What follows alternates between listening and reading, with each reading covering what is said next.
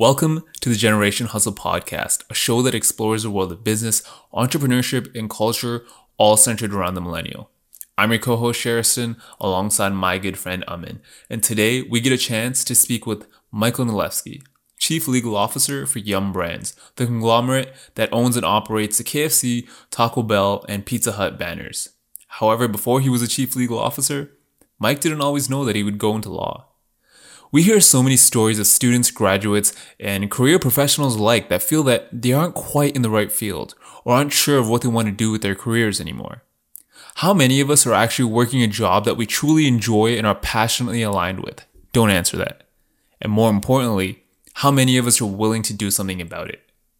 In 2006, Mike completed a Bachelor of Life Sciences, fully expecting to enter the medical industry until he realized medical school wasn't what he wanted to do. So after speaking with family and friends, he decided business was the way to go. So he entered an MBA program and graduated in 2008, just as the market crashed, and the industry looked emptier than the tour spots do in 2020. So after speaking with family and friends again, he applied for law school and graduated from the Osgoode School of Law. At this point, you can say he's the unofficial king of school. Fast forward 10 years and multiple stints at various positions, and he now serves as the chief legal officer at KFC Global and as legal counsel for Pizza Hut International. Mike's story is one of true determination and will. Instead of succumbing to the social norms and accepting an unfulfilling position or allowing external factors to decide his fate, he was able to adjust, pivot, and relearn in order to succeed. In this world, change is the only constant. So if you aren't adapting and learning, you will get left behind. So we talked to Michael about how he maneuvered the many pivots in his career, schooling as it relates to learning and education, and his philosophy on chasing success and passion. We're truly excited for this episode as this conversation is filled with gems throughout that can speak to any age group. So without further ado, Michael Nilevsky. Hello. What up, gents? How you doing, Mike? Hey. Nice to see you. Long time, long time. This is Amin. Yeah. Hey, Mike. nice to meet you. How's it going, man? Good, man. Good, man. How's uh, quarantine been? Oh, it's been all right. You're rocking the Canucks hat, eh? Yeah, I mean, I wouldn't say I'm a fan. It's just a nice hat. So, uh, yeah, but I'm not a Leafs fan either, so you can't uh, really call me out for that either. I should go grab like my Raps hat or my Blue Jays hat. I was actually gonna wear a Raps hat today in uh, in uh, kind of celebration of their win. I think it was it fell on yesterday or something like that. Yeah, yeah, yeah, yeah, yeah, yeah. So, I went to I went to the game. The what? I went. I flew. I flew to San Francisco. Uh huh. With my buddies from Toronto. It was crazy. So we were like i was i'm obviously living in texas and my like my buddies in toronto are all you know we're watching the games like religiously. And uh i like wanted to fly home for a game but it like wasn't working out and we were getting deeper and deeper in the playoffs. And i was like okay i'm gonna go to philly. Like it just wasn't lining up with my calendar. Yeah. And once we made the finals i was like this is ridiculous. You had to yeah. You had to go yeah. We just picked a game. We're like let's just pick like early in early in the series like I think they won game one, and we're like, okay, let's just buy tickets for game six. Like if it happens, it happens. And all my other buddies had tickets in Toronto, or were like paying crazy amounts of money for Toronto. Yeah. So we just picked one of the games in Golden State, and that week, like the game five when we lost, I was in Florida. Uh huh. I had gone to Florida for my job for 48 hours. So I flew in Sunday night. That game was Tuesday night. It ended at like, I don't know, 10 30 11 i went to my hotel i booked a ticket. I, I only booked a one-way ticket to florida because if we won i was going to go to toronto for the celebration. And, okay. and if we lost i was going to fly i had to fly home to dallas. I flew home to dallas for like 30 hours basically dropped my work bag off saw my kids saw my wife packed a new bag and went to san francisco. Uh-huh. i went to san fran for 24 hours. Like i literally flew in the day of the game like my buddies and I like all shared one hotel room. We didn't care. We knew we weren't gonna like really be sleeping there. Yeah. And we just went to the game, and obviously we won. And then like we partied till super late at night. Yeah. and like crashed for like an hour or two in the morning in the hotel. woke up, had breakfast, coffee, went to the airport, and flew back to Dallas. Like it was That crazy. is insane. That that's almost like a hangover story, but not Las Vegas. Yeah, totally. And the worst part was though is like I don't know if you ever party on the West Coast, but like everyone goes to bed super early. Uh, no, I've actually No, never I've- been to Cali, Yeah. so I wouldn't know. Oh, that. okay. So like the whole West Coast, whether it's Vancouver, Cali, like they're all about waking up early and like going for runs and going to the ocean or whatever. So it wasn't like that good of a party, and the only people partying were like the Canadians. There was probably Right. like a few thousand Canadians there. yeah. All of us were just like going from club to club. Like the whole every Toronto Raptor fan was like partying together, but we were all like looking at our phones. And Toronto, like the streets were insane, right? Like everyone was yeah. piling the streets, climbing on top of buildings. Like it was crazy. Right, right. That was it was insane. I was talking I was seeing the videos and I was like, dude, we have to get downtown. Like this is insane. Yeah. Did you What? go? I was there I was there for the parade or a bit of the parade, but um I didn't get a chance to stay for all of it. Fair enough. Oh, the parade looked insane too. Like I don't know how many millions, two, three million people outside. It looked Yeah, insane. we, we were actually so our work let us go early that day. Uh, so Yeah. like it was like they just we just came in the office. He's like, No, I'm even surprised anyone went to work. Like, yeah, I mean, yeah, he's just like he's like, why are you in office? Just go, go have fun. Um, and so our our our base or like our place actually starts near the lakeshore. And Okay. so that's like when the bus first came in. Oh, that and that was the best place to be. Yeah, that's the before best place crazy before all the crazy Yeah. stuff. And so we got uh, we got champagne showers from like Kyle. Uh, Nice. I, I still have all the videos and stuff. So Nice. Kyle, we had Serge Ibaka, and then Kawhi, obviously. And so that that was something to remember. I mean, we're probably never going to see that for a while. Wow. Um, Who knows? I mean, we're still defending champs, right? that's so right. uh, that's right. so that's still a positive.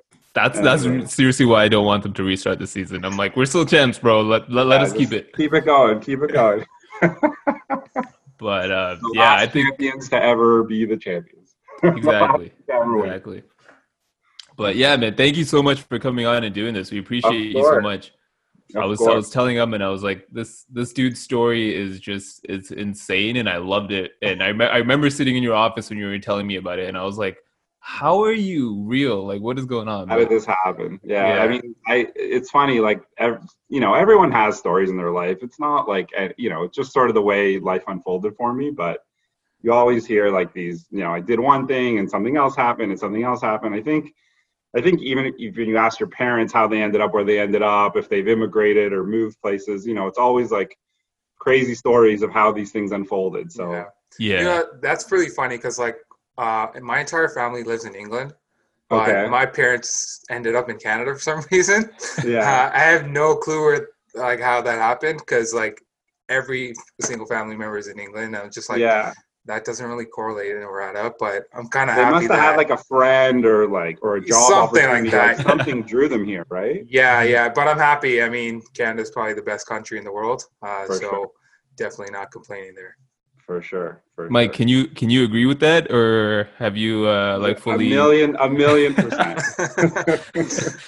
Couldn't know if- agree more. I didn't know if you more. converted fully over, you know? No, no, no, man. I'm still bleeding the red and white. Absolutely, I love it. I love it. absolutely. Um. Anyways, yeah. I mean, my story is kind of crazy. Like, I guess you know, I I went to like you know undergrad and whatever, thinking that you know I was gonna do sciences and kind of tried to kind of go towards the path of medicine. And um, you know, I really spent like I kind of spent my time and my focus on like you know writing the MCATs and like kind of going the the route of where medicine would take me. And um, for whatever reasons, like it didn't really pan out that way. And I guess you know I did I did my undergrad in science and then I finished undergrad. I had applied to med schools initially, like didn't get in. Figured you know I should probably go do something else. I'm not just gonna like sit around and waste a year or waste my time. And um, I had worked actually. My sister was working at Johnson and Johnson, so I went and worked there for like a summer as like a summer intern or whatever. They had like opportunities for you know family and whatever. Yeah. And um, I sort of got involved like in the pharmaceutical industry, and decided I was going to go do an MBA, and figured like the McMaster like the program has a really good um, co-op program, their MBA program, and it's linked to like health sciences. So Right. I kind of liked health sciences, always kind of had a passion for business. So thought that would be like a good way to kind of see the business side of, of, of it, right? So I did basically an MBA at Mac. Um, spent, uh, you know, in the beginning, I was like, oh, I'm going to do the health sciences MBA. Uh, that was my focus. I like applied into that program. I got into that program. And the way that program works, actually, so it's four months school, four months work, and you're constantly rotating between the two for like two and a half years. And in my two, like about a year into it, so I had done a work semester, a school, sorry, a school semester, a work semester, and then a school semester. And I just started realizing, like, I'm getting an MBA. Why am I limiting myself to healthcare? Like, there's so many other industries. I should probably learn something about finance if I'm gonna, you know, pretend that I have an MBA. I should understand what that means. So I ended up working at a at like a mutual fund company called Mackenzie Financial, Yeah. and then um, and then I went back to Mac again. I like did a consulting stint at a hospital, and then worked for another pharma company. Anyways, things kind of just unfolded themselves, and then I was graduating business school, and it was 2008 Yep. and Oh, yeah. basically you know I- i had actually like reapplied to med school thinking like maybe i was going to go it again didn't really pan out like this was a year earlier i kind of decided that wasn't for me anyways and thought okay i'll work like i'll get out of business school i'll find a job you know there's good jobs out of business school like i'll figure something out Yeah.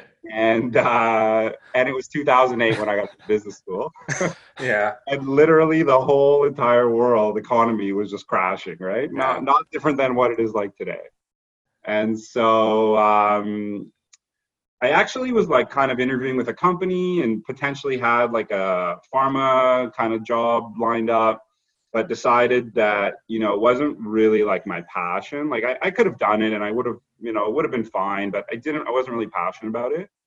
And actually a bunch of my friends ended up going to law school at the time and they're like listen like you have an mba like go get a law degree. And they're like if you combine the two like you know you'll have so many doors that'll be open for you. You can go on the business side you can do the legal side. It's like a really good combo. And so you know i did think about it pretty seriously and actually my wife at the time was like listen when are you going to have another opportunity like this? Like you know we don't you know we we were still dating at the time but like we weren't ready to have kids or anything. We weren't getting married yet. And she kind of pushed me. She's like listen go and see like what if you're interested in a law degree or whatever. So anyway i obviously applied to law school got into law school and uh, the joke about all my friends is like I've written like the MCAT, the LSAT, like I've written Every standardized test. Yeah. uh, yeah, I think I became a standardized test like whiz or something. Anyways, um, I uh, so I went to law school, and then what actually worked out for me really well was law school, and we can get into this a little bit later in the conversation. It's very like structured, kind of how you get jobs and recruitment and all that. And when it was time for like jobs and recruiting and applying for positions, you know, I thankfully like i actually had a real resume because it, it opened a lot of doors for me when i was interviewing at all these firms the thing i kept hearing about from like every person that i was meeting with was like this is a real resume like most people who who app- who go to law school let's be honest are like coming out of undergrad or had worked for a year somewhere Yeah. but don't have like real work, real life work experience. And that was kind of one of the things that I would think put me, you know, head above shoulders above other people. There's obviously a few older people that kind of go back to school, and those are the people that obviously have real careers and then kind of go to law school. And those people obviously have real resumes. But Right. most of the people are just kids from undergrad and they've worked at like you know their mom's company or their dad's company for a summer and they worked at a summer camp and like did whatever odd and end jobs and there's nothing wrong with odd and end jobs i think they're fine but it let me stand out the fact that i actually had like a real resume that was made up of pharma companies and financial industry and you know healthcare and consulting and whatever the different things that i had done and i think one of the things I always tell like, you know, friends or like parents, friends that are like, oh, can you talk to my kid about, you know, career and kind of how you ended up in things? I always say to them, like, you know, don't think of yourself like as a kid when you're kind of going through school. Like, really try and figure out, like, go see what your dad's friend does that you think does something interesting, or your mom's friend, or if your sister works somewhere, go see what that's about. Like, you kind of hear the stories and you kind of feel like you know you know what they do but until you kind of go to their office day to day um, and kind of get a feel for that you're never really going to know what that's like right Right. so i think that's always something that i kind of encourage people to do and you know and i think kids kind of take it for granted like they don't realize that those opportunities exist like they think oh you know eventually i'll get a job but if you actually spend the time kind of and you're not really building a resume you're just kind of learning and you're you're getting that experience you sort of start to map yourself out and figure out where where your career can go right Right, right, right. So, I, like, and and that's an interesting point. I like that you mentioned that because what I wanted to ask during that process was that like, did any of this seem um like scripted to you at all? Like, did you ever see this as a kid? Just because as a kid, you always ask that question, right? So it's like, did you ever have that idea, like, hey, this is what I want to do, or maybe I'll try this? yeah and and and not at all right and i think i think first of all like a lot of kids you know kind of how do you end up doing what you do right like how do you end up studying what you study a lot of it's like your parents influence or like Yep. you know your your family's influence you have a history of like you know i don't know doctors in your family or you have a history of whatever family business that kind of has been running for years or whatever. So i think that kind of pushes people or like tv often right? You like a, a lot of times kids in law school are like i love law and order and that's why i wanted to be a lawyer. Yeah. or you know they do say that and it, and it's but it's legitimate. Like that's okay. You can like wanting to be a lawyer because you watched it on tv or a you know a doctor or a policeman or whatever. That's kind of how we experience the world right Everyone But wants to don't be, everyone Yeah. wants to be Harvey Specter, right? yeah. you know i never watched that show till after i like finished law school i should have i should have probably watched it sooner um, but i think you know I, I don't think there is a script to it and i think a lot of you know young people often think that okay i'm going to do this and then i'm going to do that and i'm going to do that and it, that does work out for a few people and and that's you know the right path to have i think you should kind of have goals and try to set them and achieve them but i would say if you probably you know pull 100 people i'd say 80 of them are not doing the things they thought they would be doing whether that's in school or high school or undergrad or even if they have a degree like they're not often doing what their degree or specialty is right? And it's all kinds of circumstances whether they hated it or they never got a job in it or other opportunities came up along the way or they tried it out for a few years. So i would say you know be open to like see kind of the path that life takes you on and and try and figure things out and kind of trust your gut a little bit. And sometimes you have to take a leap of faith too right? Like it's not an easy thing to switch careers or to go back to school. And a lot of those things also depend on your circumstances and your financial situation. And you know there's a lot of factors at play. But i think if you try to kind of you know be open about it and see what opportunities and kind of jump sometimes when they feel right and as they come you know or or look for them you know is the other oppor- is the other way of doing it and and don't just expect things to unfold the way you you know plan them to kind of thing. Right, right, right. And, and you and you said it like right there, right? Take you got to take a leap of faith. So it's like during your process, at least, like when when you were switching between all these different fields, it's like it's it's easy to say that, but when you're in it, it's kind of like you're confused, you're angry, you're upset, like you don't know what Oh, you're yeah. doing. oh yeah originally when i like didn't get into med school after undergrad i was like i was not devastated but i was pretty upset i was like oh i'll go do an mba i thought i was just going to do an mba to kind of kill time while i would like Right. you know, write the MCAT again and kind of, you know, pick my grades up. And if you had a master's, you were more likely to get into med school. So I, I kind of like did it as a thing, not really thinking this was going to take me anywhere else, but it ended up being something that did take me somewhere else. Right. yeah, Um, and, and it's funny, like going through it. Yeah. You have all the emotions of like, is this the right thing? Is, you know, am I, am I, what am I doing? Why am I doing this? Like, yeah, you know what did i just do and like i even considered at some point like going to med school in the caribbean because i was like so passionate about being a doctor and like it's so hard to get in in canada. And you know i had some friends that were like either going to the caribbean or were already there or had just finished there. And and i think you know I, I actually like went to one of like the Caribbean med schools like open houses at some point, and then I was like, this is crazy. I'm not gonna go like you know. Anyway it wasn't for it was it, it didn't feel right for me right? Yeah, um but you know had i chosen that path who knows where i'd be today so yeah. Yeah. yeah. Who knows, right? Yeah, But what- and that's the thing, right? When you have all these forks in the road, you're not always going to make the right choices. I've definitely made lots of, you know, mistakes and whatever along the way, but that's sort of how life pans out, and I think that's what keeps it interesting, right? What was the self talk that you kind of gave yourself during those forks? Because I think that's the hardest thing for people, right? Yeah. You always want to know that you're making the right decision, but you never do until 10 years, 15 years down the road. it's funny. I mean, I just moved from Canada to the US like a year and a half ago, and I'm still talking to myself. hey, Um, it's gotten you know. there, so you got to trust yeah it. exactly I, you know i don't know right like i think i think part of it has to do with probably like my parents and like they you know they actually were born in moldova and like which used to be part of the ussr and then like immigrated to israel and like jumped as an opportunity to get out of like communist russia and like escape and then my aunt had moved to canada and they're like let's leave israel and go to canada like it seems like there's better opportunities there right and i feel like that's kind of that's my childhood. So like I, I wasn't. I mean, I was born in Israel and I moved to Canada very young, but those are the stories I always heard from my own parents.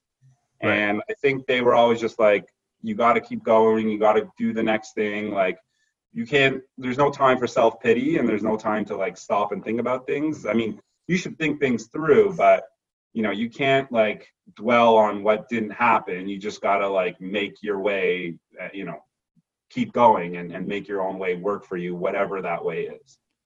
Right, and I think right. that's probably what has kept me going throughout all the craziness. Uh, even now, like even in COVID and the craziness of the world, like you can't, you know, there's no no time for self pity and for, you know, obviously times are tough and people are sick and there's all kinds of situations coming out of it, but um, I still think it's just important to, you know, just keep chugging along and keep pushing and and you know sometimes it is a bit of rolling the dice. I think we all know like part of life is just being lucky at the right times and and that's a huge part of it and i don't think anyone can deny that but part of it is also just hard work like you gotta work really hard and if one thing doesn't work out like don't be afraid to jump in on something else and, and work hard at that and see where it goes Right, right. I, I want to ask you a quick question on that. Like, how do you? Because it just came to my mind right now, just because it's it's one thing to kind of push yourself to go through different things and, just tell yourself that like, hey, we got to keep pushing it, and if it doesn't work, it doesn't work. Um, but how do you? What, what is your view on failures? Right, because I think that that perspective is really key for people. Um, to understand how to bounce back in situations, and you bounce back a lot, or I don't even want to say bounce back. I just want to say you pivoted a lot, yeah right? So, like, h- how do you funny, view like, that? I think I think anyone who's like failed at the thing they thought they were going to achieve and then ended up doing something different, I think anyone will tell you like the obvious, you know, if you fail, you got to get up and go again.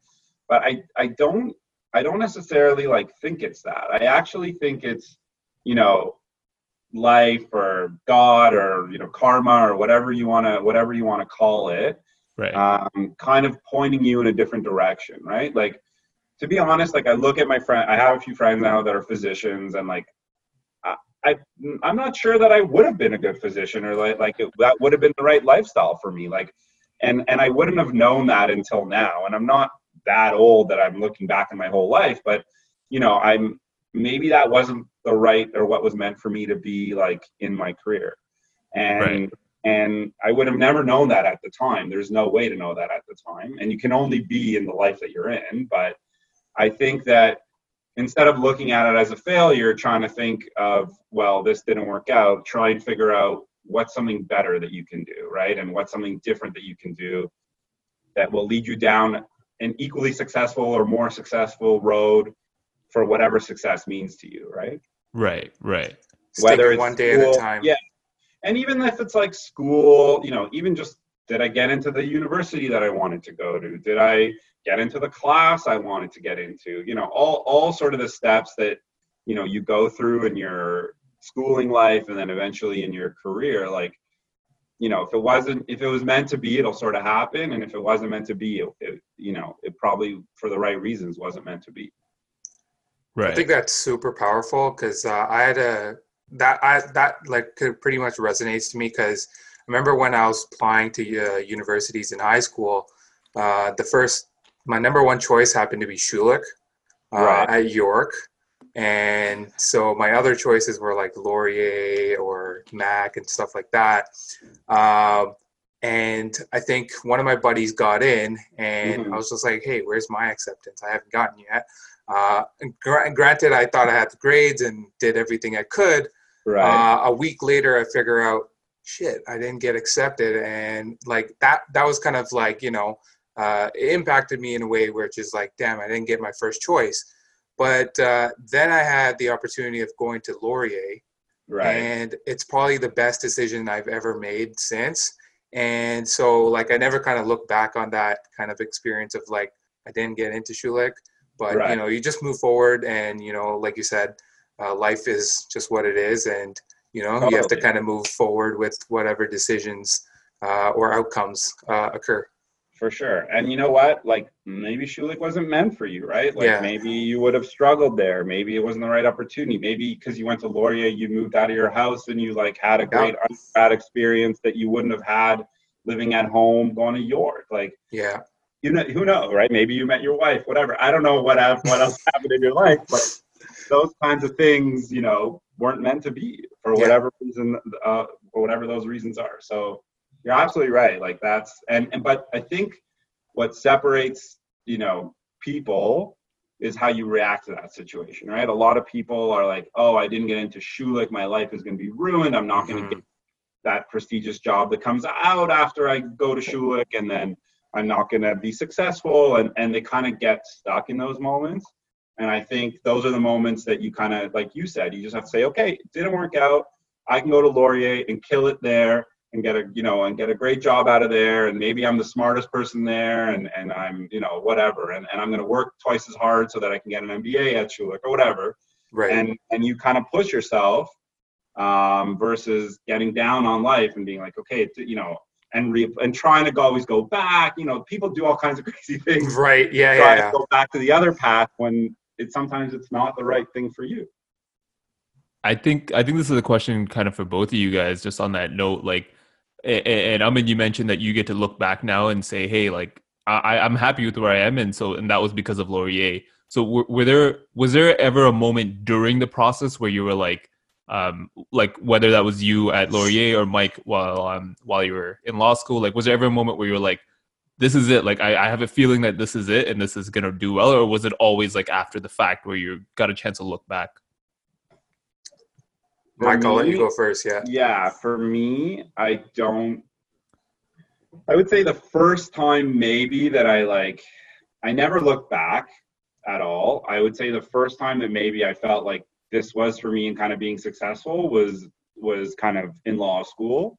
I think once I kind of went through the so the way law school works, uh, I won't get into all the details, but basically you kind of if you want to work in the corporate world, all the big firms and medium-sized firms, and even some of the criminal firms and whatever, depends on kind of where, what kind of lawyer you want to be. But if you want to do the commercial corporate stuff, they all hire you. Well, not all. They hire you pretty much out of or in the middle of second year, but it's all based on like your first year marks and kind of you know first year and a half kind of marks. Right. And so I think for me, you know, when I finally kind of went through the recruitment process and had a job, it kind of gives you a little bit of security because you know you kind of have a summer position. And if you do okay in summer or you do well in summer, that'll sort of lead to an articling position, which will eventually allow you to be a lawyer. Mhm. Right. And I think that's like the stress you have when you go to law school because you're like, I don't want to go through this whole process, not get an articling position, not become the lawyer. Like, what did I spend all these years studying in and not ever becoming that? And it's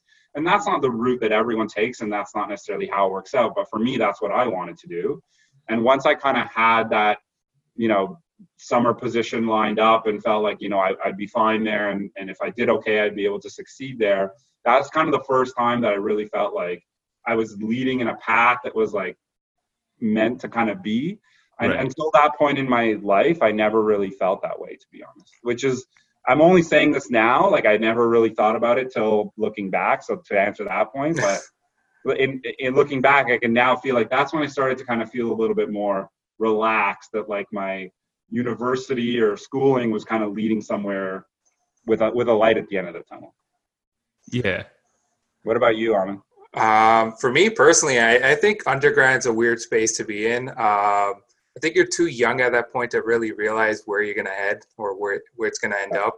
Um, so I mean, obviously taking like the accounting degree, and accounting or accounting major, I kind of knew what stream I wanted to go into, uh, but never knew what industry I'd end up in. Um, so I obviously started out in public accounting, uh, which was, you know, the typical route, similar to say in law school you have to do articling for some type of law um, industry that like criminal right. law or whatever it may be. Uh, in this case, I just ended up in a tax role out of school, which because uh, my grades happened to be pretty good in uh, tax class. So uh, one of the partners were like, you know what, we have a role in tax, might as well just shift into that. And I had no expectations of doing that, to be honest. Yeah.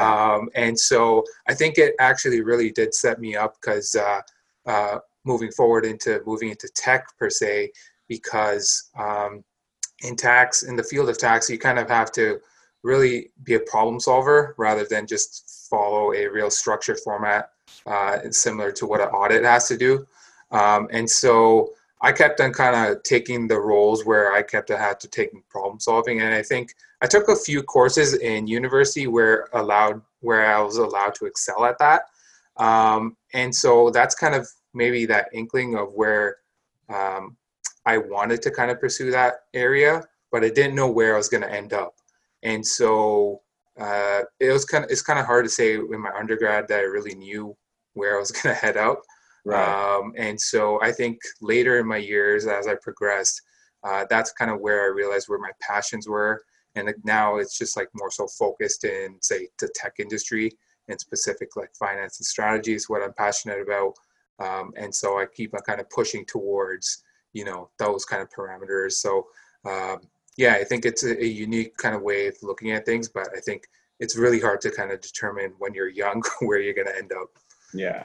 I think what's interesting about school, and I only, you know, I've been thinking about this or talking about it recently, is like the courses you generally do well in, like either you do well in like the maths or the sciences. Like there's a there's a group of things, but it's the skills that you're kind of you don't know you're people tell you you're learning skills, but you don't think about it that way. Mm-hmm. You're just like, oh, I'm learning calculus or algebra or whatever you're learning. Right. Um, but when you get to like working, whatever that means, you kind of you those are the things that you're more comfortable doing and so you kind of naturally make decisions to kind of take those kinds of jobs and opportunities or those things become you know present to you because you are good at those things and you're like yeah i would if you're good at math as an example you're not going to want to take a job where you're like writing a lot, right? Or because you're just not you're not comfortable. That's not what your passion is, but you like crunching numbers or you understand numbers better and feel comfortable with them. So you're gonna be it's gonna lead you to that kind of path, right?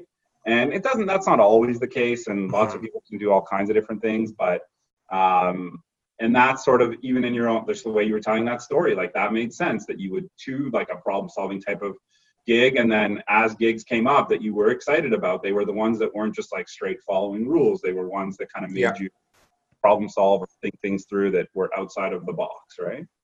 Yeah exactly it.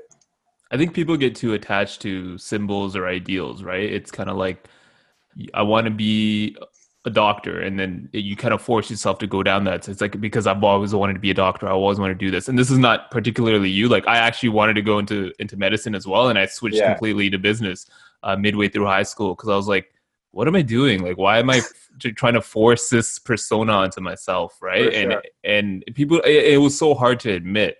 Um, so I, I think that's that was why your your your story resonated so well because you were just like okay all right, let's go to the next one. Yeah. You know? And I was like, what? like there was no friction at all. You know, I thought like it seems like that, right? In reality, yeah. there was friction and there was, you know, decision making and there was, you know, part of it was like, oh, I'm good at these like tests. I can write another test and go to another school and I don't need to go to work. I, I can, you know, do school for another few years. And it always seemed like a natural, I, I don't know if it seemed natural or it ended up being that way, but it felt comfortable to me at the time. Like I don't think, like I said, I could have taken other jobs and it probably would have been okay, but right. didn't feel like that was the right route for me. Right. So you started feeling right around the time you started working in law. Um, and yeah, so, and I think, yeah, exactly. So I think, you know, I got out of uh, law school and I had an articling position at the firm that I had worked at um, in the summertime and, and I articled there and then, you know, got offered a job to come back as an associate and, you know, kind of thought that that was, you know, where life was going to take me and I would be an associate for a bunch of years and, and who knows, maybe make partner one day or like try and make partner at a firm somewhere. Um, and I started kind of down that path, and the same sort of thing happened in my life, right? Like I got married, my wife and I started thinking about having a family, and then you know a couple years later, uh, my daughter was born, and at the time, you know, I was still like I was a young associate at a law firm, you know, at a big corporate law firm in, in Toronto, who you know traditionally you're working a lot of hours and a lot of late nights. And you know, it just became like apparent to me that at that point in my life, that wasn't something that like I want, you know, it probably like couldn't even handle the reality is like it was a lot of stress from like late nights and you know not sleeping and all the things that come with having a newborn in the house. Right. Uh, and and not to say that like the law firm wasn't supportive and all that. I think they were. It's just the reality of the business. And you hear this a lot often like the female lawyers feel a lot of the brunt because even though they take time off they feel like you know it's really hard to get back into like the legal uh, you know profession when you're yeah. in a firm and you have young kids or whatever but like you know as a dad i was really into my kids and i wanted to like be a part of their lives. And and i could have stayed in law. It wasn't like you know it wasn't impossible. It just didn't it became fr- there was a lot of friction. And right. so and just the way things work out as as they often have in my life you know i was uh the the fir- the place that i'm at now which is yum brands um they were a client of the firm that i was working at. Oh. And for about a year and a half you know even before i had a kid i was like one of the associates on the file and was kind of they a lot of stuff was going on in their business in Canada, and so there was just a lot of work that I was involved in their business. And over the year and a half before I even moved there, you know, I had been to their offices and like been on phone calls with different people in different departments, and so. Um, and I'll get to how I ended up there, but eventually, when I did kind of go work there, I, and even to today, I always tell people like I've been working there for almost five years now. It feels like six and a half because the first year and a half, I was like sort of a consultant from the legal side to the company. And and when I walked in the door on the first day, I had no, you know, I had names or I had met some of like 10 or 12 people out of a company of like 100. It's like I knew 10 to 15% before I walked in the door just by being on calls with them and kind of helping them and dealing with them.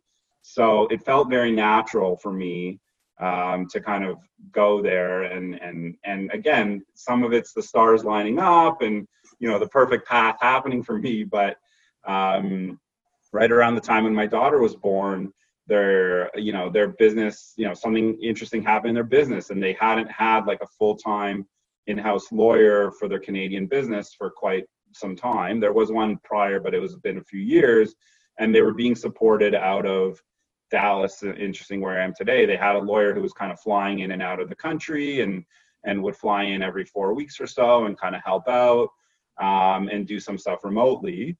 But you know, their business was picking up and, and things were happening, and it became apparent that they needed a lawyer.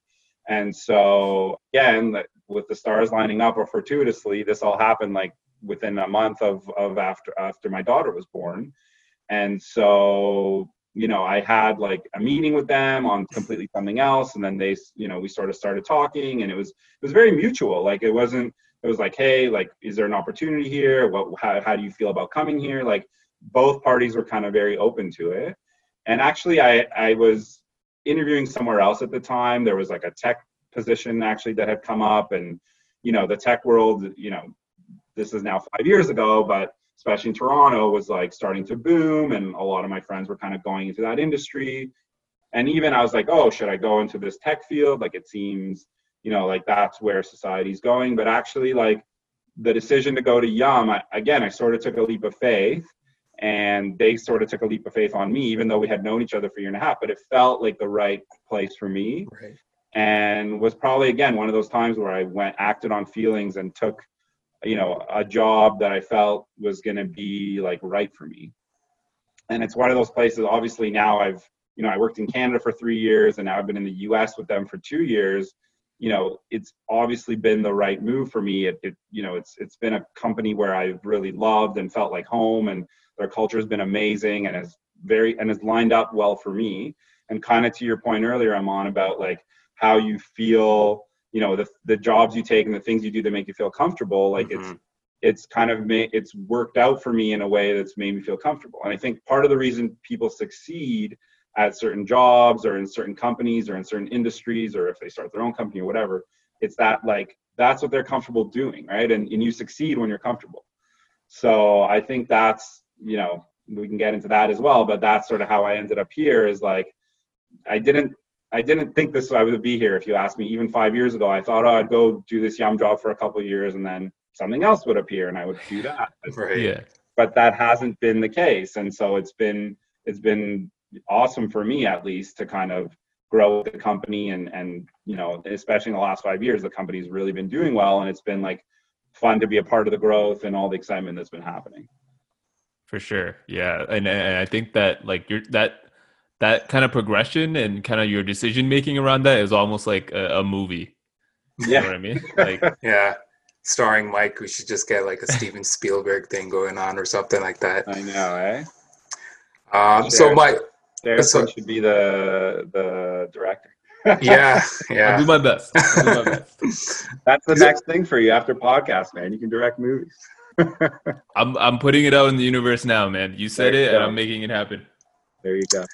Uh, so, Mike, now that you've uh, kind of established your way through law school, uh, there's a lot of individuals, the new generation coming into law school, and one of the objections I've hear I've heard this many times is I think it's specifically in Canada. I'm not sure if it's in the U.S. as well, but you have to complete your full undergraduate degree before you enter law school. Yeah. And in some countries, all you do is require your completion of your LLBs, for example, right. like the UK. And right. so we've seen a lot of students flock towards, say, Australia, the UK, and stuff like that. In your opinion, um, do you think this is kind of the right approach in uh, in terms of law school, um, like the undergrad and then the LLB, or yeah. do you think having a structured program like a four-year program as just an LLB is the right path to go and saving a couple years uh, in terms of your path. Yeah, it's funny. Like, you know, even thinking back to like when I wanted to go to med school and potentially going to the Caribbean, like some people, you can, I think you can go to the Caribbean after like two years of undergrad or something like that. You don't need to finish a full undergrad to go. Yeah. And I think some people try to go right away because obviously it like takes a long time and there's a lot of years of school. And if they can shave a couple years off, then why not do it, right?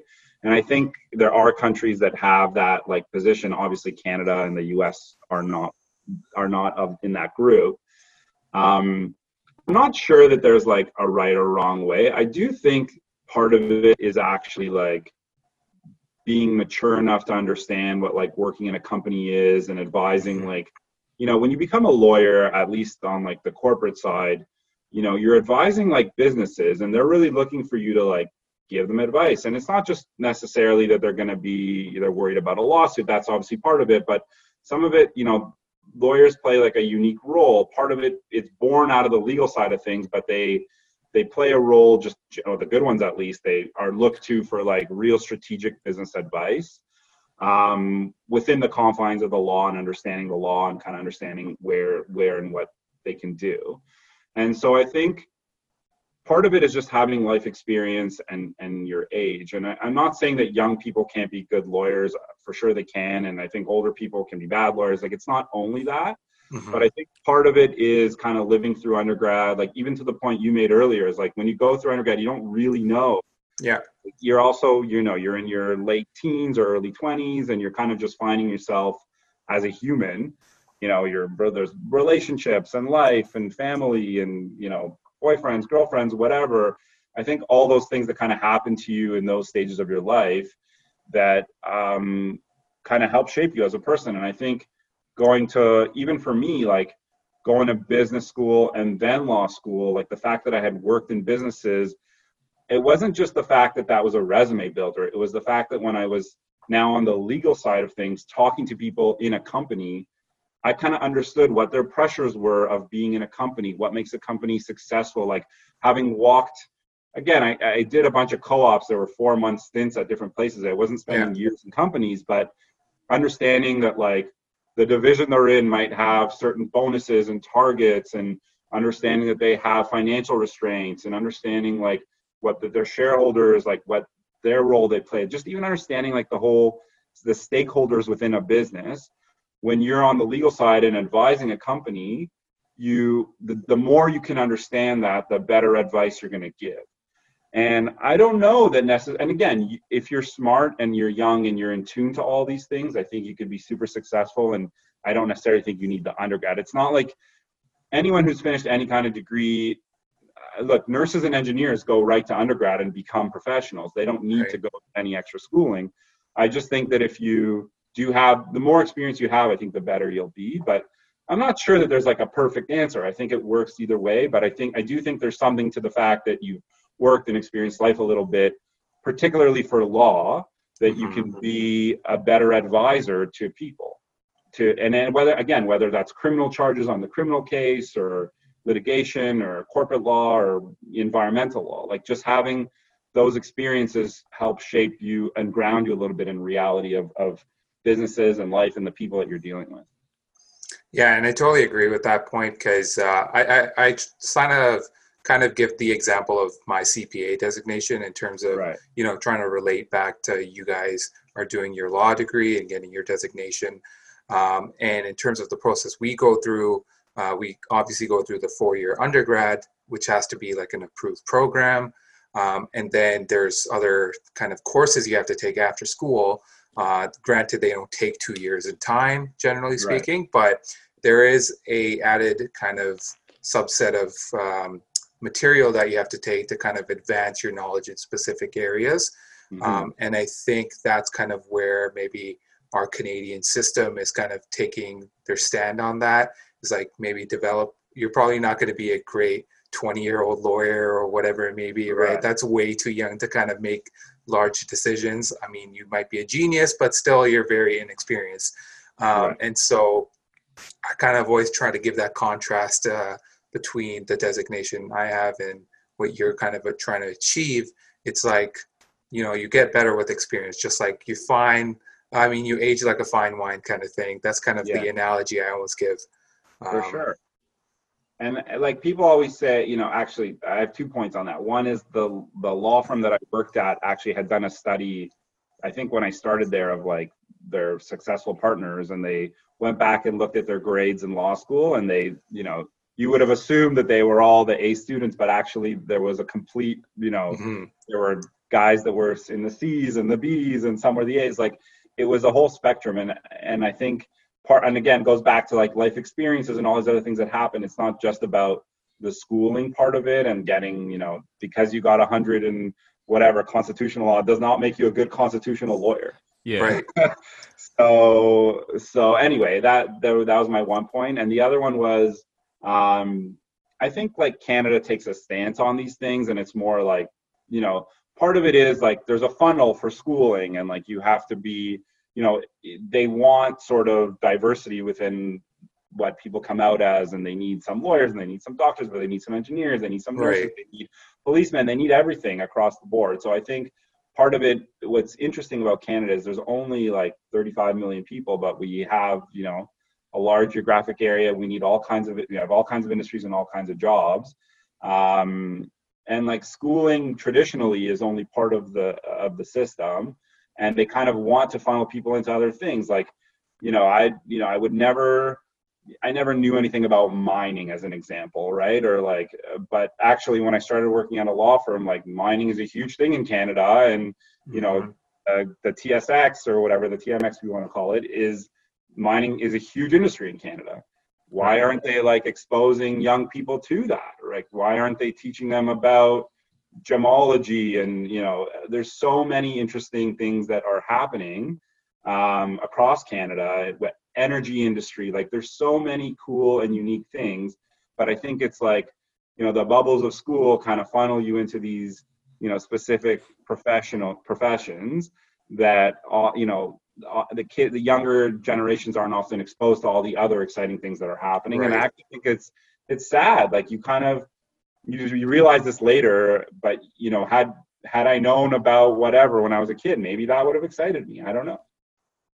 Hundred percent agree with that. hundred percent agree with that. I feel like um, I, I don't know. This, this is probably blowing up on social media now with uh, with with a lot of influencers talking about how they made millions without school and stuff like that. But Yeah. re- like realistically, having went through that, it's like schooling is is is very um, is very focused on certain set of standards, right? And it's like it it doesn't necessarily define you for what you can become. So I feel like it, it can it can have that it can have a silo effect where it kind of forces you down one way, and then that's where you kind of conform to a big mass, and it's like you don't have the individuality to you until you kind of branch out from that. So Yeah. And again, it's like your experiences as a kid and like what your parents do and what their friends do. Like if you have a friend who's a real estate agent and they're very successful, you're like, oh, I want to go do real estate, right? Mhm. Like there's what, a million real estate agents in Canada? Like everyone wants to be a real estate agent. 'cause The real estate market was so hot. Like, you know, everyone's brother and sister is a real estate agent now. Yeah. Um, but why aren't they looking at all the other millions of industries that exist, right?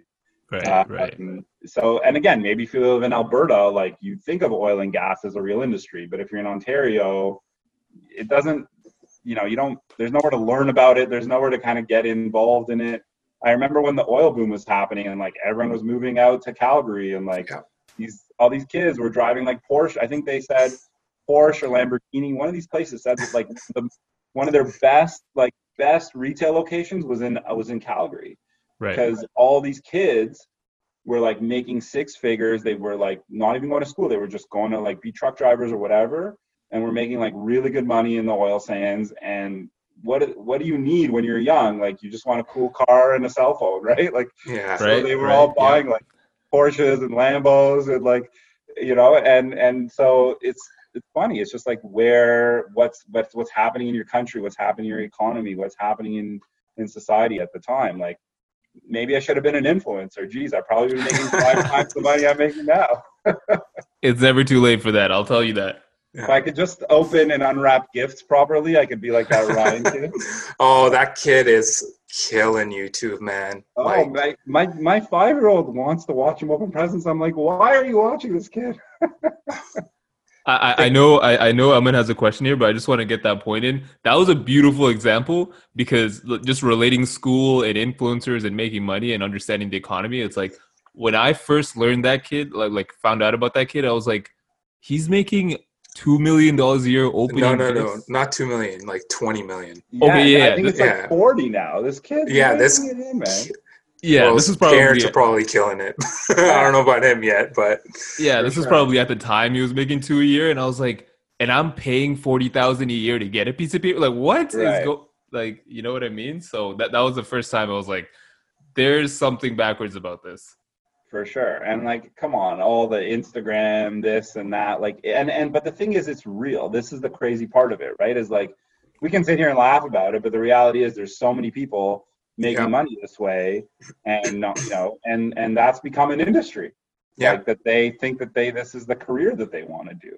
And maybe it's not a lifetime career, but maybe it doesn't need to be like, you know, if you made a few mil, like a couple years doing it, that's all you maybe need to work for the next 10, 15 years of your life. Yeah, I guess it all depends on the person. So I think this is a perfect segue into the next question. We talked about testing, um, and uh, Mike, you've taken all sort of the, all sorts of standardized tests. So I think you're perfect one to answer this question. Um, but including myself, like I didn't really perform too well on standardized testing. Luckily, I passed my CFE and I have my CPA. But uh, Sherston uh, chime in on after this, but. Um, do you think the LSAT is a good indicator of an individual becoming successful in the field of law or any standardized test for that matter? Um, and do you think there's a better alternative out there for testing? I think that um, you know, I, understand why like schools do it, and I probably, you know, before you get into a program, you might not understand it, and like, you know, you're frustrated by the results, or even if you do very well, you're like so happy because you know, and you think it means something. I, I think any school, any profession will tell you no one ever looks back at those you know marks grades whatever and i I, I would say that I doubt there's a correlation between you being a good doctor and you being good at the MCAT, or you being a good lawyer and you being good at the LSAT. I don't think those things are relevant. You know, they're relevant, but I don't think that there. There's maybe a correlation, but I don't think there's a causation or whatever, right? Mm-hmm. Like I don't think one thing leads to the other. I think if you're a school and you have like, however, you know, how many kids apply to to law schools or med schools in a year, like thousands and thousands and thousands, and you only have like 200 spots to fill or whatever if you're a school you know how do you do that right and so right. Even of the 10,000 kids applying 5,000 of them are straight A students. And so you kind of have to start dwindling people down some way or another. And i think that's like where the whole standardized testing started. The reality is now that like even the test itself and all that has become such a big industry right? Where like right. and and there's like so many schools and like you know all these different books and like and ultimately i do think it tests like how you think and how your brain can compute and how you um you know even reading and writing skills there's math involved obviously problem solving. They all kind of test the same skill sets in different ways. Um, and you know some of them are more based in in some learning and some education that you may need, like the MCATs, for example, you have to sort of have some basic chemistry and biology and whatever to to understand and do well on them. Mm-hmm. But like, you know, it's always bothered me that you always hear these people who like they can write any of the tests because they're just like so good at standardized testing. And when I say I'm good at standardized testing, I'm okay. I'm not like one of those people who just go and write a standardized test. I still studied and I still, you know, uh, did all these things. Um, I never mentioned the GMAT, by the way, but you have to write the GMAT. uh, but anyway, business schools, but okay. Yeah, I forgot about the GMAT to be honest. Um, but anyways, I do think like I do think it there it does test some sort of cognitive abilities, right? And I think get does it matter that you got 10 points higher than the guy sitting beside you? I don't think that matters. Um, there's a lot of it, you know, how you take tests. A lot of it's like people feel a lot of pressure being in a room with like you know a tester and and what however the test is administered like that in and of itself is is a lot of pressure for people. But interestingly it's just really preparing you for like dealing with pressure and how you deal under pressure. So i think getting good at writing those tests kind of is important to, to as a skill in and of itself right? And so and that's the part that people kind of overlook and like you know if you're if you can't if you're not good at writing a test under that kind of pressure, you're never going to be good in law school because all you do in law school, well, not all, but half the tests you write in law school are sitting in a room with 50 or 60 other people in a three hour time crunch window, you know, reading and writing. And if mm-hmm. you, you're not going to succeed at that if you can't, if that's not a good skill that you have. So like even just that part of it, irrelevant of the material, how, and irrelevant of how smart you are, just literally sitting in a room and hearing 35 people typing on their keyboards for three hours straight is very stressful and and no different than the stress you would have experienced in writing the LSAT or the MCAT or the GMAT. So I do think that like there's something to it, and again, there's cognitive abilities and some you know memory recall and like some of the things that are all there's obviously some science behind the testing, but it's sad that it's become sort of the be all and end all of who can get in and who can't get in, and people specifically study just so they can do well on these tests so that they can get into the better school, et cetera, et cetera, right? I think that's where the disconnect has become. Mm-hmm. what about yourself? I definitely agree. I, de- I think um, I think that point about making it a business is where I was like, that's it, man. Like, just because I almost I almost view it in a in a backwards, right? Like, and I can only speak to uh, the CPA or the accounting the accounting route. I can't speak yeah. to all the other standardized tests that you did, but um, it, it's kind of like if I feel like it makes more sense to understand what you're doing and then go back um, and, and, learn kind of those details. And, and maybe this is a lot of people will disagree with that, but to me, it was kind of like when you're forced to study all these things at once, it's kind of like, what am I doing this for? Or like, mm-hmm. what do these things mean? like i need to like i need to visually or like practically see it in in, in work before i understand it and maybe that's just the way i learned um, so for me it was kind of like when i was working in accounting and stuff like that i learned way more than what i did in school and i was like I, I would go back to my my schooling notes and things like that, things like that, and I'd be like, oh wow, okay, yeah, yeah, like I get where I, I was having trouble with this before, but now it, this is so much easier that I've seen it in play, right? Right. So I, I'm definitely against all forms of schooling, but I'm biased.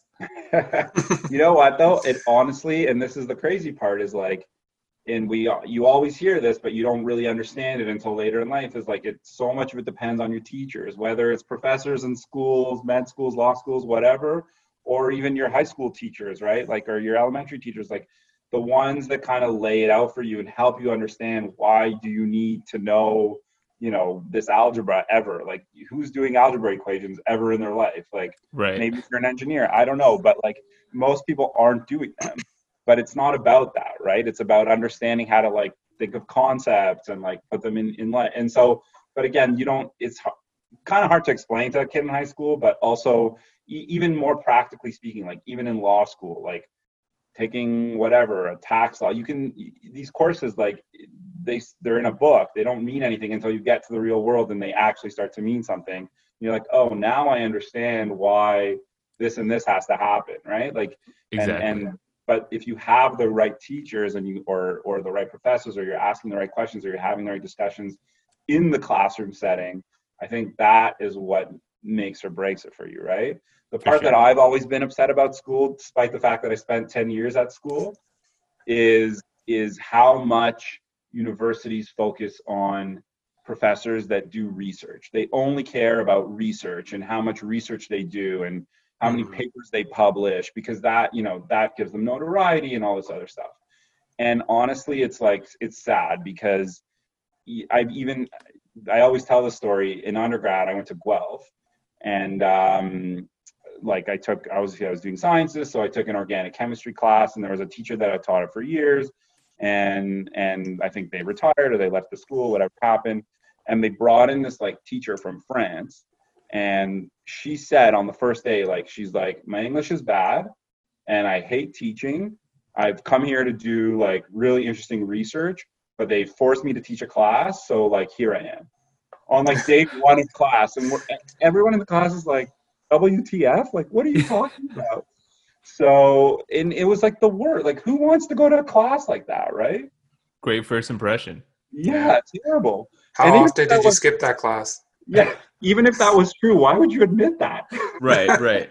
and guess what? She was a terrible teacher. Like everyone did, you know, people, no one understood the class. Like, and, and she tried to play it off because she was French and there was an English barrier, but it wasn't true. Her English was fine. Like she just didn't, she wasn't passionate for it, right? And when you're like at the university level, and this is the problem, like university level is when you need to actually learn the education part of it because that may be the thing that you want to do. If you don't have the teachers that are inspiring you or teaching you the things, you're like, you know, you're bored, you're not interested, whatever. You're you're easily going to be dissuaded by it. And so, and that and that's even more true once you get into professional school, right? right. There's there's legal professors that are legal scholars and they're super smart and they know the law inside and out, but they're not good at teaching. Mm-hmm. And so you lose that like interest, and then you get, you know, and then you become a lawyer and you're working and you're like, oh, I wish I actually had someone to teach me these skills. And the and yeah. the thing, and I always go back to like the profs for for me for law school, like the profs that, and if you ask anyone who went to my law school, like at Osgoode, they all say the profs that they love the most are the ones that actually, you know, practice for a bit, or even whether they did or didn't is irrelevant, but the fact they can teach like and you and grounded in real life experiences and like teach you the principles because they know you're never going to remember the case law. No one remembers that crap. You remember you know a little bit of it but it's not that's not what is important for you later in life. It's like understanding the principles and why this works and why this doesn't work and how society has gotten to this place right? Mm-hmm. that's exactly. like what's that's what's interesting. So I, I think the one place that actually canada or any country needs to do a better job at is that is sadly at the teacher level right? And I'm not blaming teachers, like it is what yeah, it is, but I think they need to like rethink about how they hire teachers and professors, and you need to have them research and all that, and that's important. But then maybe those people aren't shouldn't be the ones that are also teaching the classes, right? Just to that point, I think um, I, I think with especially with everything going on now, like schooling is is, is in the forefront because everything is moving virtual and things like that. So it's kind of like it, there's a lot, there's a big spotlight on it to be like, hey, there's a lot of there's a lot of uh, room for improvement that we've been uh, ignoring all this time, right? So. Oh, totally, totally. But I so you made it out of how. I don't even know how. Like, obviously, I have two young kids at home, so like, their teachers did some Zoom classes, and actually, they, you know, they were great. Um, but you know, I've spoken to so many friends, you know, literally across the globe, who have kids at different ages or themselves are still finishing up school or whatever, and like, it's just sad. Like, everyone's experiences have been so different over the last few months. And again, it comes down to the teacher. Are they, you know, are they comfortable getting on a Zoom call in front of their class and teaching? Are they does the school even have the right resources? Do the kids have the right resources? Like there's Right. so there's so much to it and it'll be interesting to see like how this area evolves, right? Like we're on a Zoom call right now. Nobody even people forgot about Zoom six months ago until six yeah.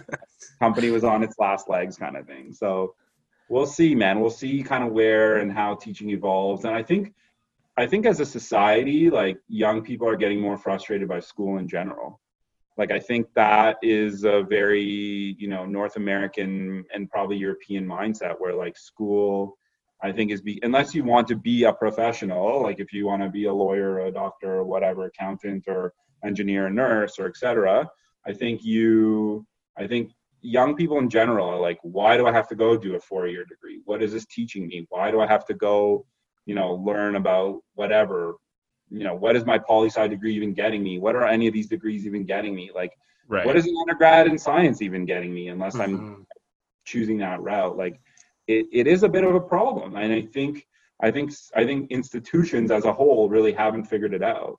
I think the ones that probably will succeed are the ones that are starting to realize that yes, I have to teach you bio 101, but if I don't teach you about how this eventually becomes molecules in medicine in a pharma industry or why doctors need to know this stuff, like there's no link, right? And they kind of, they're just reteaching the same syllabus over and over and over again. And, and there's, they're really lacking that like linkage. And I think, and, and now I can just, I can get a YouTube teacher to teach me, right? I can watch like 10 videos about photosynthesis and learn and learn it. I don't need to pay the school whatever hundreds of you know thousands of dollars or whatever it costs to go.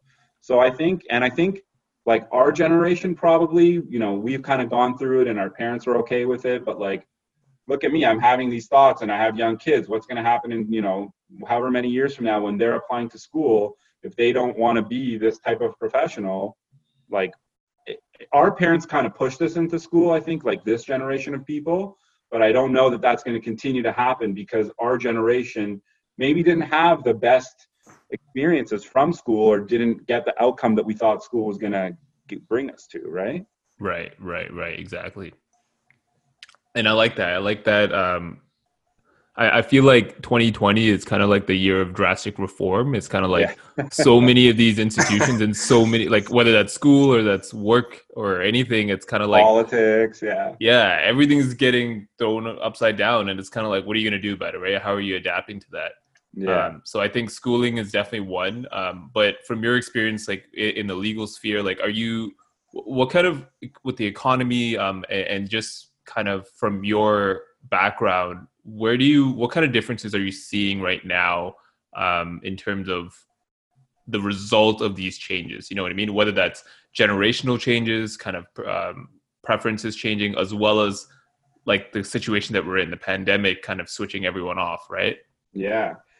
Well, you know, it's so hard to tell, right? Like it's and and I think I think different countries and how they've dealt with the pandemic and how their society and economies, you know, rebound and all that. I think so much of that is going to be dependent on the, the grander, you know, scale Right. but it'll i think i do think the companies that will succeed obviously are the ones that are able to adapt and shift to digital and do all those things Right. I think from like a career perspective, if I, you know, if I had just finished law school today and all of a sudden my articling position that I thought I had is no longer there or I can't get one, you know, it was already hard to get one without Yeah. a pandemic. Now there's a pandemic and like, you know, the whole system kind of relies on the big firms and the medium-sized firms to hire a bunch of the students and train them and, and make them professionals and you know, and, and it'll be really like they're to have to take a hard look at themselves to figure out like how they continue to do this, right?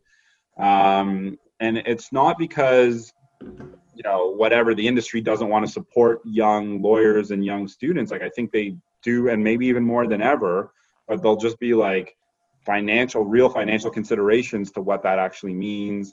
And like they were already kind of struggling right? Like I, in the legal industry at least like there's already so many students that weren't getting um, that weren't getting uh, articling positions and they already created like this school that was sort of like a hybrid school where you kind of did some work pro bono but also kind of had teachers come in and teach you like lawyering skills and that's what you did for your year of articling where you did like sort of half and half and even and and then those guys again kind of had to once they got called to the bar and then became lawyers had to find their own jobs or start their own practices or whatever.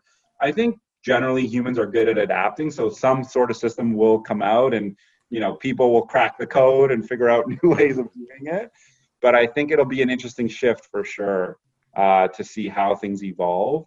And potentially young people like taking more risks because of necessity either starting their own practices on their own or you know had been laid off and like need to make money. And so you know figuring out what what that means for them um, i do think generally like i obviously i'm in the field so i read a lot about it. You know there's been uh, surprisingly like a lot of movement where companies are like really actually hiring more lawyers now because the legal landscape is changing like overnight every day. Like it's been the last six months like any other industry right? Like the regulations are changing so quickly so fast whether it's employment law or you know whatever government regulations across the board immigration etc they they're they're just happening so fast and it's like almost near impossible to stay on top of how many things are changing and so surprisingly like there's been a lot of hiring for companies that are looking for lawyers to like help them navigate you know the, the waters so that's been one of the areas that's and i'm not saying it's across the board and obviously there's people that are out of work and all that and i don't want to you know paint the wrong picture but i do right. think that's been an interesting shift where like companies before maybe would have relied on external counsel are now looking to hire people in house uh, with various levels of expertise or are calling like external counsel when they can to kind of get the advice so I think the legal industry is is one that's kind of uniquely changing, and we'll see kind of whether that shift changes or stays. I think there's already there was already kind of a move to in-house. Like I think in-house general was kind of building up more and more. So we'll see if that you know even becomes an automatic starting ground for some kids. Like you know they companies like you to have been worked at some kind of firm and have some kind of practice before you come in, but who says that's you know the right way of doing it? There's there's many ways of doing it. So we'll see where it goes. But I do like I think in any industry, whether you just finished your CPA or you know whether you you know just finished business school, whatever. Like I think all the whole economy is is at one of those moments, maybe kind of like 2008 or other places in time where I think the the the people that kind of say, okay, I'm going to figure out, I'm not going to let this deter me and I'm going to figure out what's needed and I'm going to pivot and I'm going to make those decisions for myself are going to just have to do it. Right. Exactly. Yeah. So we'll see. I think, I think it's a really interesting time. Like, Amin, what's happening in your world? Like, are you changing? Are you, uh, yeah. So in tech, we've actually shifted a lot. Obviously, so if you look at any tech company, their usual capital structure is usually a lot cash based, and uh, their burn rates are usually quite significant. And so you can only go as far as how long your cash takes you, right? right. So um, and so we've seen a couple of changes in the industry. So I'm not sure if you're familiar with larger companies such as like Ritual, um, yeah. the food delivery app. They yeah. recently raised, I think it was 45 million, something like that. Uh, but they also laid off about, I don't know, I think it was one third or something like that in terms of their entire workforce. Right. So a lot of that money, in my belief, is going towards just future run rate mm. um, and kind of keeping them afloat mm-hmm. to keep mm-hmm. their operations afloat. And I think a lot of startups are doing that right now. Um, so there's been a shift in terms of also the mentality. Uh, we had a lot of tech companies just focus purely on growth, and they always forgot about the end goal of a business is to actually profit. Make money. yeah.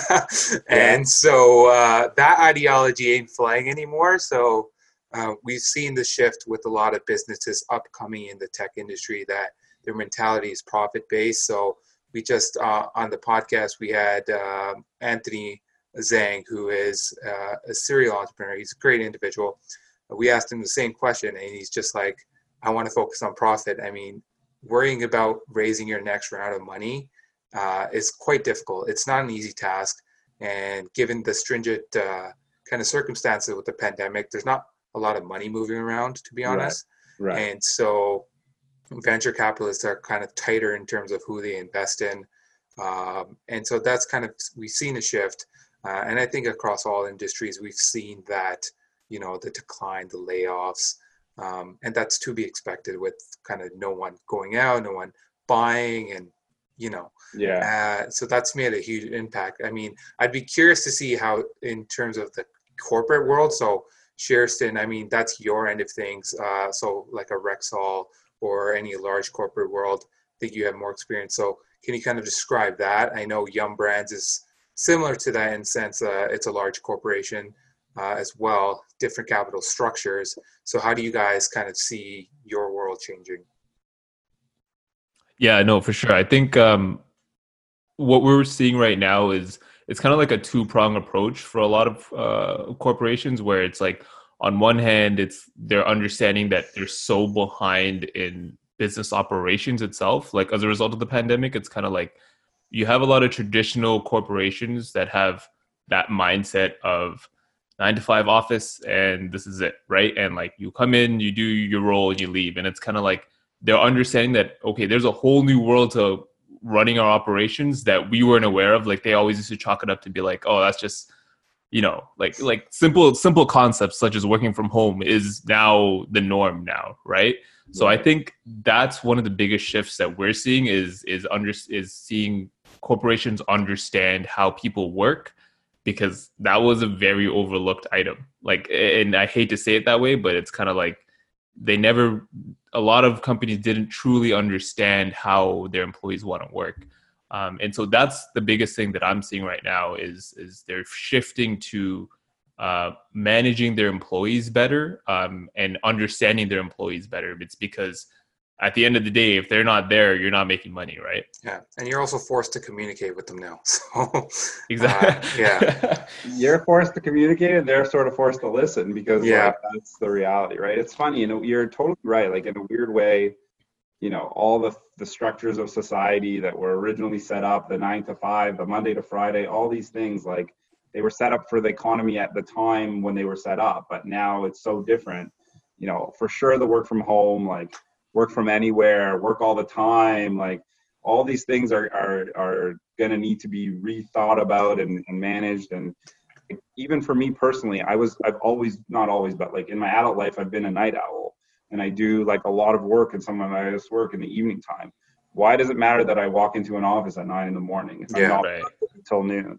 And like i this is funny but like a lot of i'm on this like uh, crisis team or whatever at my office and like when the pandemic hit in Asia, we were obviously Yum Brands was, you know, on the KFC side, at least I, they're everywhere, same with Pizza Hut.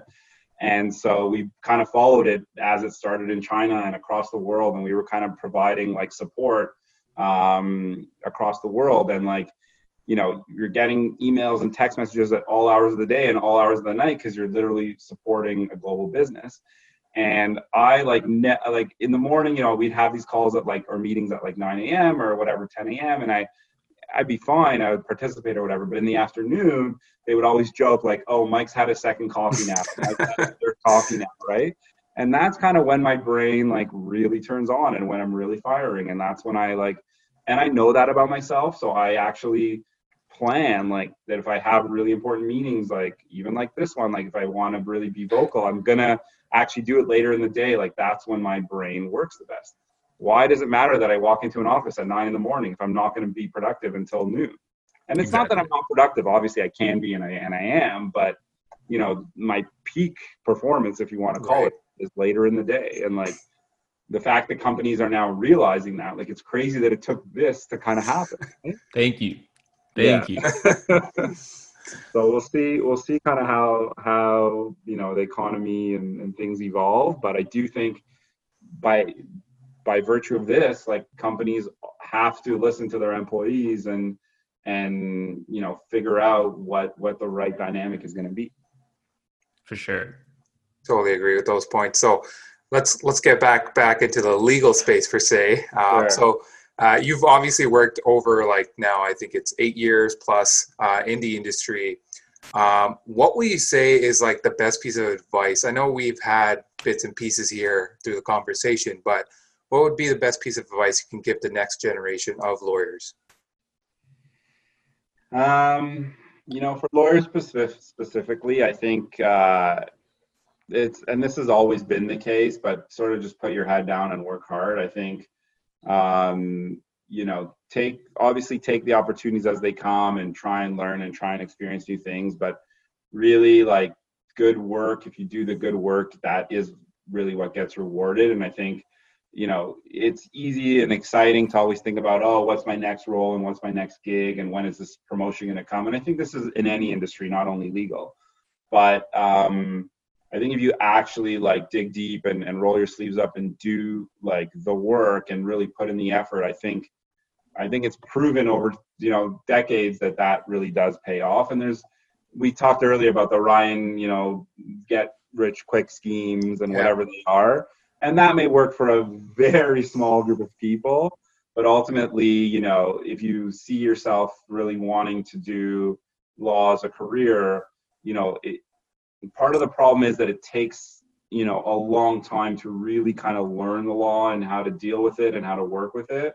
And you don't understand that until you've spent years doing it. And i've only spent eight years. I mean i'm still considered i still consider myself young in the industry. And you know we all you always see on tv there's all these old gray haired lawyers and and they're really the ones that kind of are the sages and know these things. And it particularly in law the reason that happens potentially more than in other industries is because you really do need those years of experience to kind of live through different scenarios and challenges and and deal with them and grapple with them. And and and you know you could be a good writer right? Like that's a skill. Like people some people are better writers than others and reading and writing is part of being a good lawyer. But um, you know and you can learn that part of it but you haven't experienced all the things you may need to to kind of be good and and that's kind of why people work really hard in law and there's all these long hours is because they you know it just comes down to the fact that you need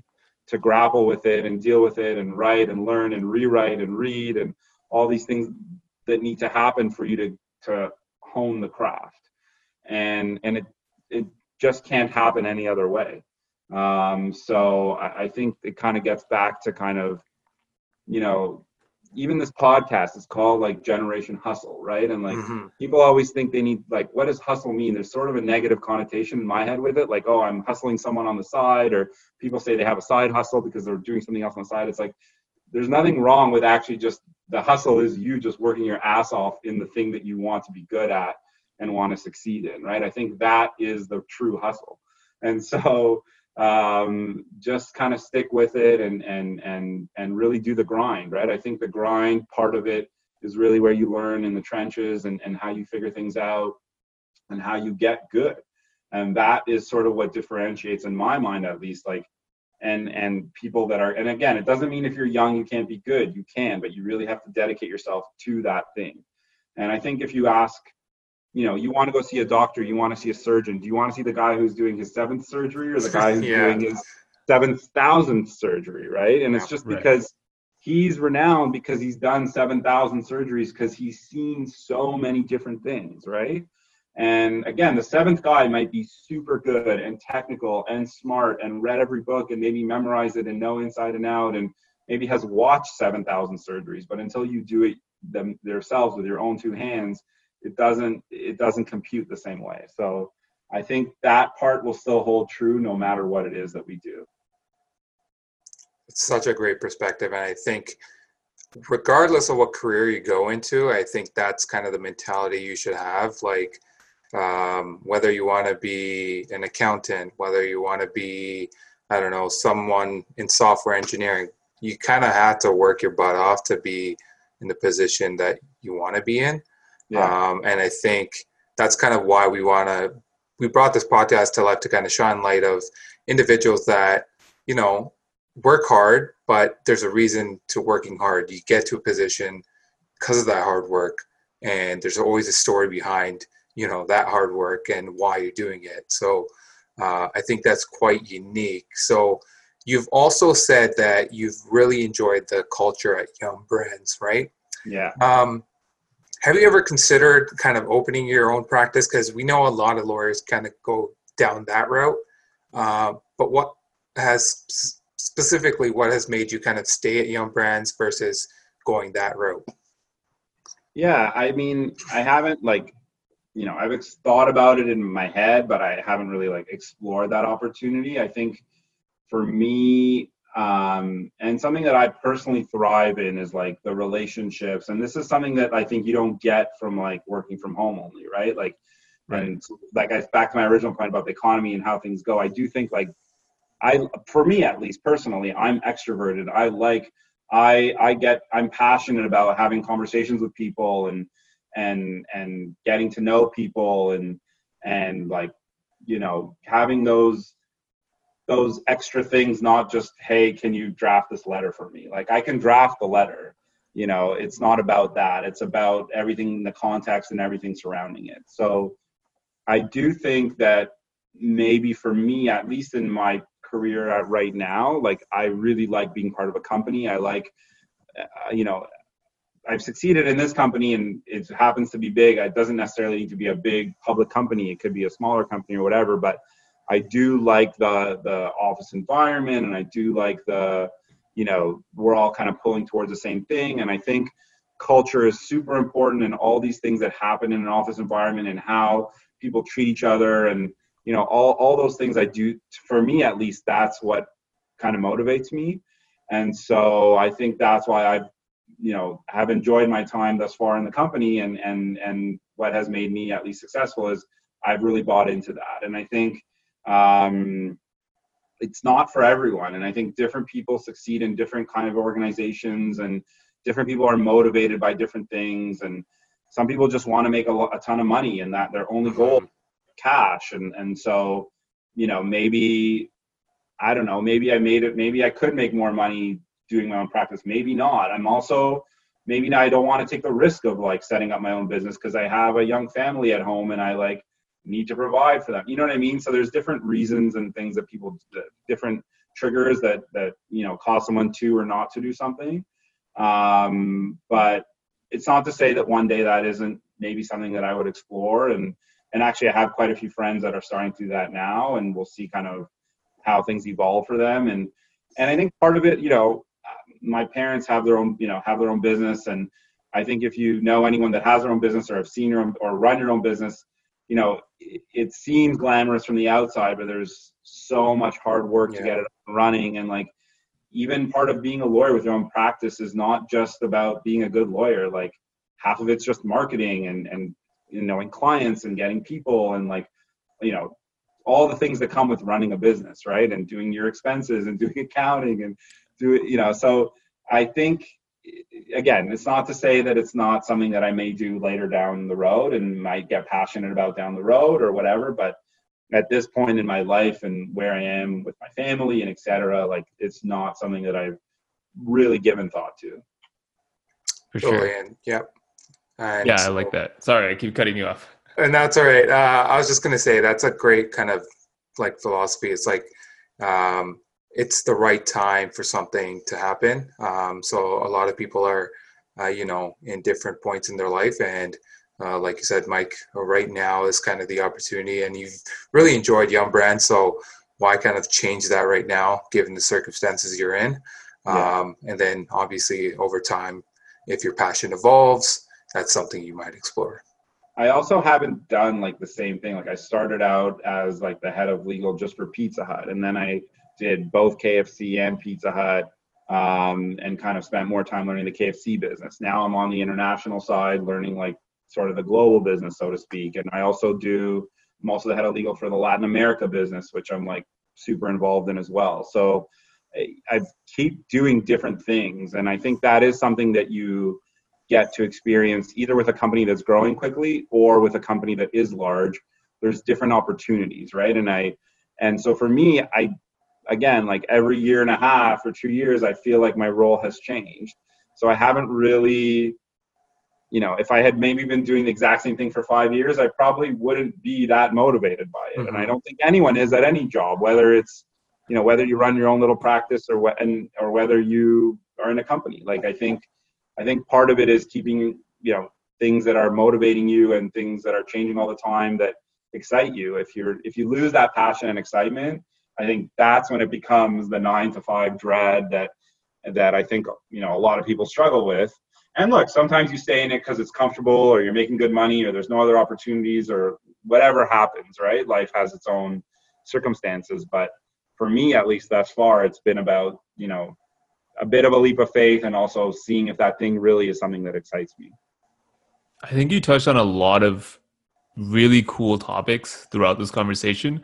Um, like, especially because you jump through so many different fields, um, and to be able to pivot through that, uh, it requires a different kind of mentality to be able to kind of set those same goals again, right? Because most, a lot of people have a vision and they're like, this is what I need to do and I'm going to take these steps, steps, steps. And then when it stops, it's like, okay, what am I going to do now? Right. And so I feel like you have such a unique perspective on that, which is why I want to ask you, like, what you define as success, because a lot of people have different motivators and eh, whether that's cash or whether like in your case you were like hey i, I switched from my law firm to corporate because it worked out for your family at the time too, right? You you had a daughter and things like that. So like p- different people have different motivators, but I think at the end of the day, everyone has some sort of idea of like this is what I want, which may be a good or bad thing. But I want to get your take on that. Like, what do you define as success? Um, whether that's in your life or in your career, like how do you define that? Okay, first of all, I think it sounds crazy. Like in this world and the way we work now, I would say 95% of the people, I think money is part of the motivating factor. Like, right. To say that I, you know, I, yes, I left and whatever. And uh, obviously, when my daughter was born, but like, you know, I didn't I'm, I didn't say, okay, I'm giving up all this money to not do those things. Like, I think obviously spending time with my family and all that is important. And I felt like, I just felt like the balance was off at the time and wasn't really suiting like what I needed to in life. And I do think, especially for young people, I mean, ultimately, it's not money. It's like the fact that, okay, I want to go on a vacation or two a year. So I need money for that. And I want to live in a house you know, in some city like Toronto where it's insanely expensive or not. Like I want to be able to afford. It's more about the affordability and the value of the things that I want. And then I'm not saying I need to, you know, drive a specific type of car. That doesn't motivate me. For some people, that's all they care about, right? right. And so I think it's almost like what are the experiences or the things that you're looking for, right? I think what the problem is no it's not a problem actually i think what the what people's hesitation are and sort of like the thing about why do i feel like i have to go to school for all these years is like it doesn't feel like the reward right away is you know is there and so you start to jump around and you start to you know and you kind of inevitably have to think about things in a different light. And and i think even part of the reason why people become entrepreneurs and why people you know do startups or why people switch careers is because you know often i think the original switch if you're going to start a company you make zero money you know all of a sudden or you switch careers and maybe you make you know a few thousand dollars more in, in this new company or whatever. But ultimately it's not about that. I think we say it is but i don't you know yes if i get 10 more thousand dollars maybe i can you know pay a better mortgage on my house whatever it is.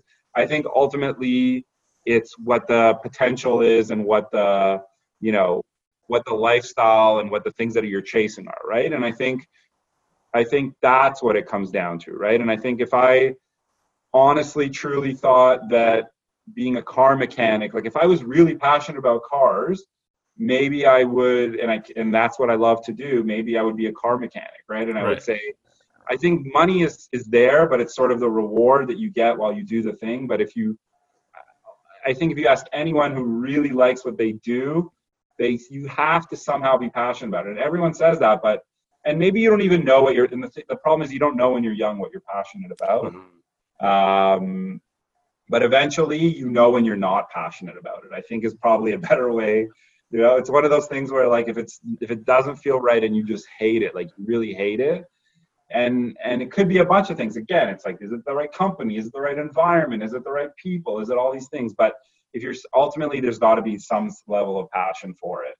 Um, and I think even to be honest, like even practicing law, like I think being in a law firm, you're really a lot more, um, you know, specialized and you really need to know like the intricacies of every law and how they work and what it means for the businesses and etc. Just like being a tax practitioner might be, right? When you move in house, and like why I really have enjoyed being in house is I'm more of an advisor. Yes, I have to know how to draft the contract. Yes, I have to understand the laws that are applicable, contract law, privacy law, whatever comes up. But um, it's to me, I thrive off of the actually being part of the strategy of the company and figuring out how we can get this thing to work and how we can, you know, make it work. Why we're making it work a certain way, why we're structuring the business this way, why we're trying to get this type of goal. Like that's what drives me, and I get to do that from my legal chair and that's what's been motivating for me and obviously the reward and and you know money and all that that's obviously part of the of the of the situation but like you have to truly like what you do otherwise if you don't feel passionate about it you know we know where that ends Mhm. For sure. Yeah, yeah. Don't don't get it twisted. I would do this all day if I could. Um, Yeah. But me and Amin are still working uh, during the day because we we, we got to pay the bills too, right? So it's, it's- exactly but exactly this is we're passionate about this, and which is why we started this. So I, I definitely agree with that. exactly But thank you, uh, Mike. I don't know how you are for time right now. We normally do like a quick lightning round at the end. Um, so let me know how you are doing for timing. let's do let's do a quick lightning round and then i'm gonna call it All my kids, do, my kids do wake up early still Okay, sweet. Um, all right, so the lightning round, we just always try to get a bit more personal with our guests uh, beyond just say their careers and the business perspective. So uh, let's get right into it. Uh, favorite book of all time? Oh man. I was gonna say The Catcher in the Rye, but I don't think that's my favorite book. It's just the first thing that popped in my head. I guess that still counts. All right. Um, favorite book. Um, geez, Blink maybe. I like that book. Who's that by? Uh, Malcolm Gladwell.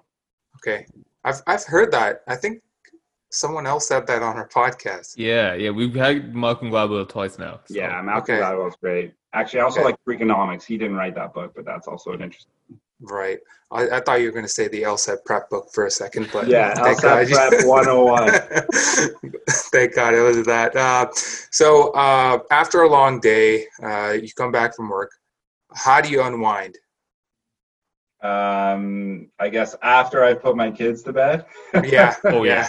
uh, you know, I do enjoy a nice glass of wine. Not that I drink on a regular basis, but if that's on the table, that's a good option. Um, actually, to be honest, I'm I'm right now I'm living away from my friends, so I spend a lot of time on WhatsApp or Mhm. you know talking to buddies or my family or uh, kind of just taking a breather from looking at emails and all that. I think that's the reality of how I unwind. Um, before COVID, I guess to some extent, I was playing basketball or working out. I think Right. since I've kind of been stranded at home or in my own little community, I- I've been doing less of that. Uh, but yeah, I guess either talking to friends or or family or, or doing something active is is the real answer. Awesome. Awesome. So we know you work for Yum Brands. Uh, what's the favorite thing uh, on their menu? Say like Pizza Hut, KFC, whatever it may be. Okay, What's your favorite in, thing? In Canada because they don't have it everywhere. It's the Taco Bell fries supreme. Okay. Um, globally, I think. Uh, geez, I don't know. I love pizza a lot. do you do you get free pizza? uh, you know, I mean, you get it in the office because Right. a lot of the offices they have like test kitchens and they're always testing different like formulas and recipes and you know different suppliers if you know they want to test the new like pepper for example they'll Oh, do okay. like 20 pizzas they'll pu- pump out with like pepperoni and red pepper and like just pepper and you know mushroom and pepper like they got to test it with all these different ingredients so they'll bring those out at like two o'clock and like how do you say no to like a fresh Yeah. right? And they often have like chefs that come in and like try different, you know, recipes and stuff. So that's a tough one for me. I also really like uh, from KFC. I really like the chicken sandwich. So those Right. are Okay. across the board. Those are probably my top three. Awesome, awesome. And so, on the topic of pizza, and this is like the most debated question we have on the podcast Yes. yay or nay for pineapple on pizza? Oh, I'm a yay for sure. Okay. All right. We're, we're one nice. for like one for like seven, literally. one for seven is a yay, or one for seven is a nay. Nay. Oh, That's Yeah, me. everybody loves pineapples, man. I'm with it. yeah. You're ha- that's the demographic you're appealing to. Apparently. Yeah, apparently. Uh, but yeah, that finishes up our lightning round. So, Mike, we want to thank you so much for being a part of this. Thanks, uh, super super insightful in terms of obviously describing what the field of law looks like you know we also got into a bit of personal talk in terms of just the life concept and how you kind of moved through your career uh, a very unique story uh, Sheriston, any last thoughts here Yeah, no, for sure. I enjoyed this so much, and um, I'm forever grateful, man. I appreciate it so much. This was such a great conversation. Thank you, man. You guys keep it up. I know you're just getting started, but I can see you're passionate about it, and it's a side hustle for now. But you know, you never know where things go, and just keep at it. Like you guys are doing the right thing. Yeah we're coming dipping- after you joe rogan yeah, Yeah, we're coming after you feet in the Joe awesome Mike, we're um, I'm gonna see if I can hold you for like one minute after we end this recording. Is that okay? Yeah, perfect. Awesome. Thank you so much. All right. Cheers. Ooh.